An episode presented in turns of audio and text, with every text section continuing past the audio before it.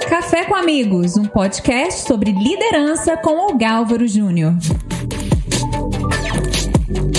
Bom, com muita alegria que hoje eu recebo na nossa bancada aqui um amigo, acima de tudo, além de uma das lideranças da cidade de Uberlândia, Carlos Ugnei. Tudo bem, Carlos? Bem, e você? Muito obrigado por ter tirado esse tempo para estar conosco. É sempre muita alegria receber você nesse bate-papo, né? Eu fiquei muito feliz com o convite e não pensei duas vezes em dizer sim. É, a última vez que a gente se encontrou foi uma entrevista sua comigo, é, ainda no canal da gente, uhum. que acontecia lá no seu programa. Por várias vezes, Por né? várias vezes. Mas foi bacana essa Agora história eu tô do toda. outro lado. Agora não sabemos qual lado é lado aqui, porque nós estamos de lado para ter as câmeras, né? Carlos, vamos às apresentações. Quem é o Carlos? Bom, eu nasci em Uberlândia, faço parte de 18% da sociedade tradicional de Uberlândia. Eu digo de pessoas que nasceram aqui, uhum. porque as pessoas que nasceram aqui e que têm pais que nasceram aqui e avós é menor ainda. Uhum. Né? Então, eu, meus pais não eram daqui. Então, é um número pequeno mas é, os filhos nasceram em Uberlândia, porque a gente sabe que Uberlândia é feita por forasteiros, uhum. que são muito bem-vindos, né, Claro, e fizeram dessa cidade tão grandiosa como ela é, né? E, exatamente. Gente de toda parte escolheram Uberlândia, Exato. não apenas nascer. Vou lá visitar, é. apaixona e fica. Ah, é uma das cidades bacanas aí de todo o Brasil, né? Bom, e a trajetória do Carlos? Nascido em Uberlândia? Bom, com influência de Mato Grosso, que é do meu pai, e do Rio de Janeiro, que é da minha mãe.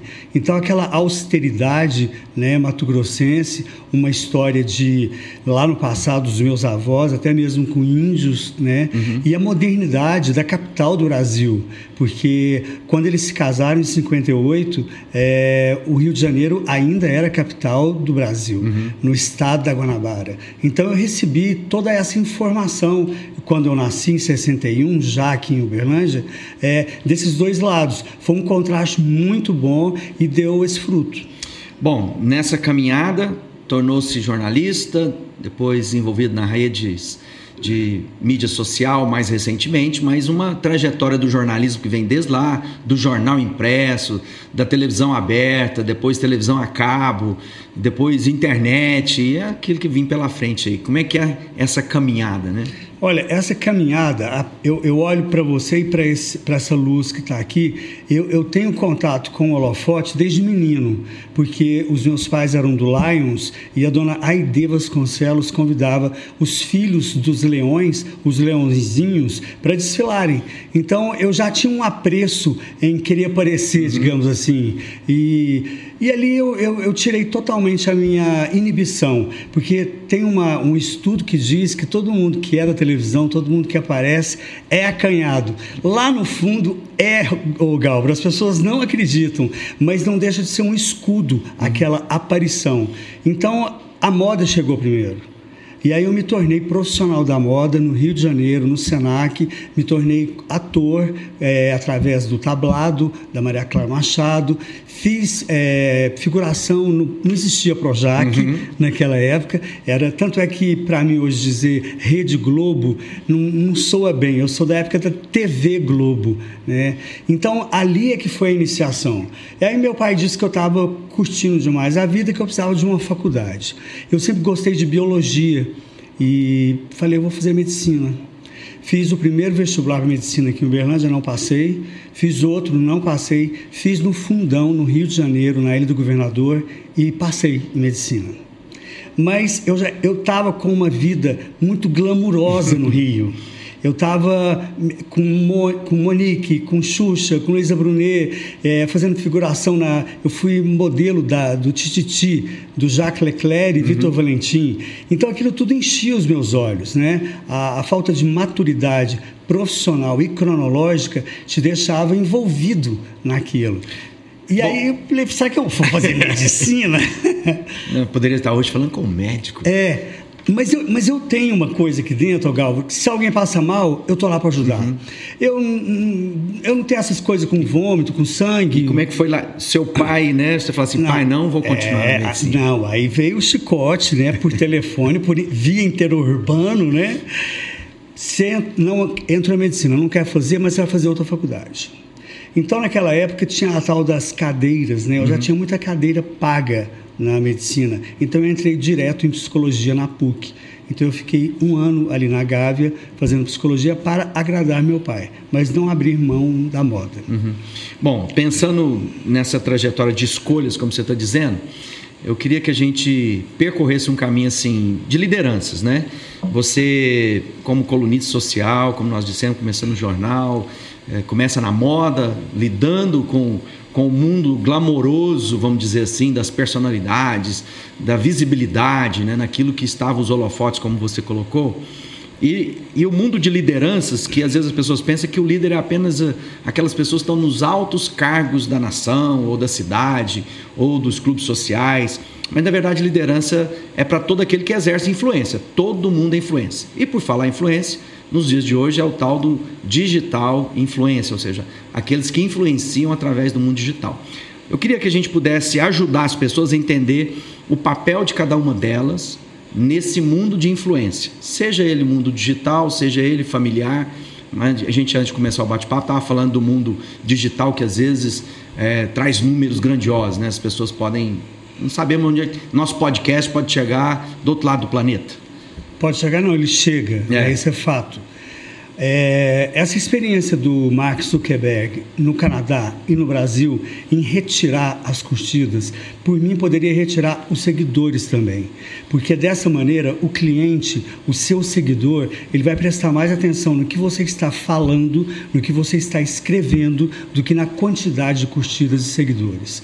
Então nós temos que voltar a dar mais atenção para o comportamento humano que seja adequado. Você nota a intolerância exacerbada nos dias de hoje. Vivemos em dias difíceis. Né? Muito difíceis, né? Não só na política, mas em qualquer uhum. setor. Uhum. Eu falo para você que uma área é azul, você fala não é verde. Aí eu falo, não, mas é azul esverdeado. Até a gente chegar num, num tom, a discussão já se alongou. E às vezes acalorada que vira contra a pessoa e não contra a ideia.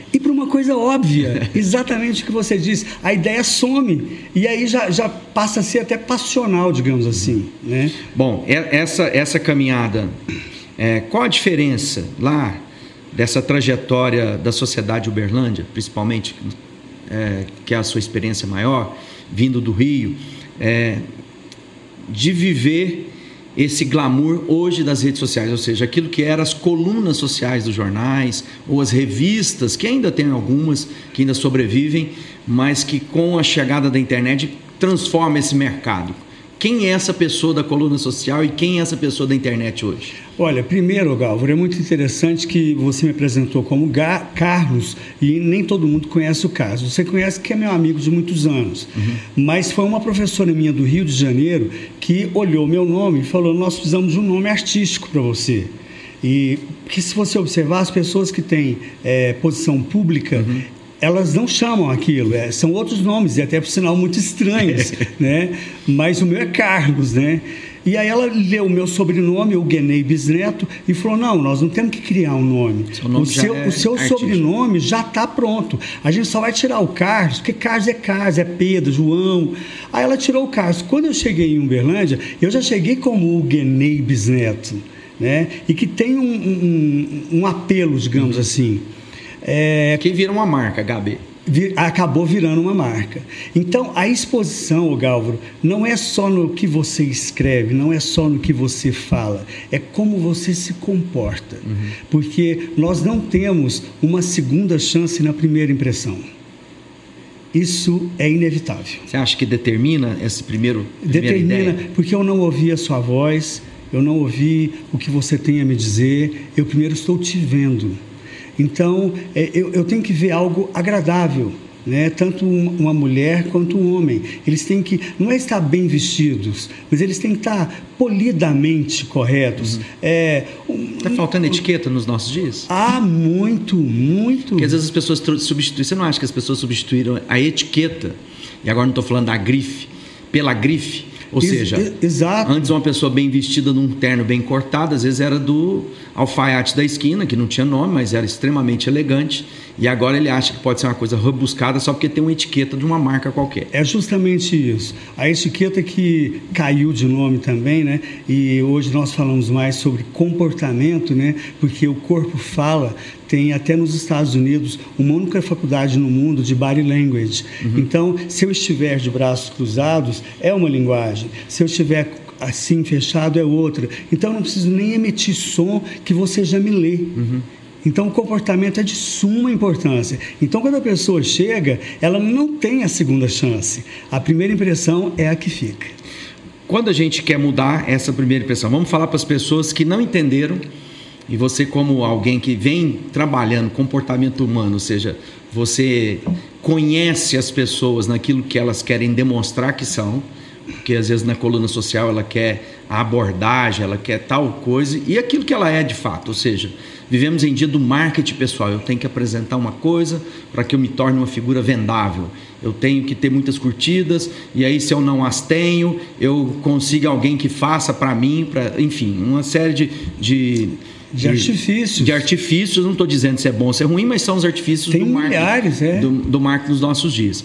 Como é que essa pessoa pode mudar a etiqueta pessoal? Vamos falar o que é etiqueta? Que eu acho que às vezes algumas pessoas mais jovens nem sabem o que é. É, a, a, etiqueta em si é como se vestir, é como comer, como andar, como sentar, como tratar as pessoas. Hoje em dia, você está no metrô, por exemplo, é, aqui no Brasil e na Europa não vem, não vem ao caso. É, uma pessoa mais velha como eu e vejo um, um, uma mulher em pé, né, ou um, um, senhor, e eu vou dar a vez, pode sentar. Às vezes eles ficam grilados. Não, eu quero ficar aqui mesmo, porque ele está querendo mostrar vitalidade. Uhum. Aquela mulher, ela está querendo mostrar independência. Então a etiqueta ela não é nem muito bem aceita hoje em dia. Gentileza ficou fora de moda? Não, não é que ficou fora de moda. Ela houve uma adequação e essa adequação é dentro do comportamento.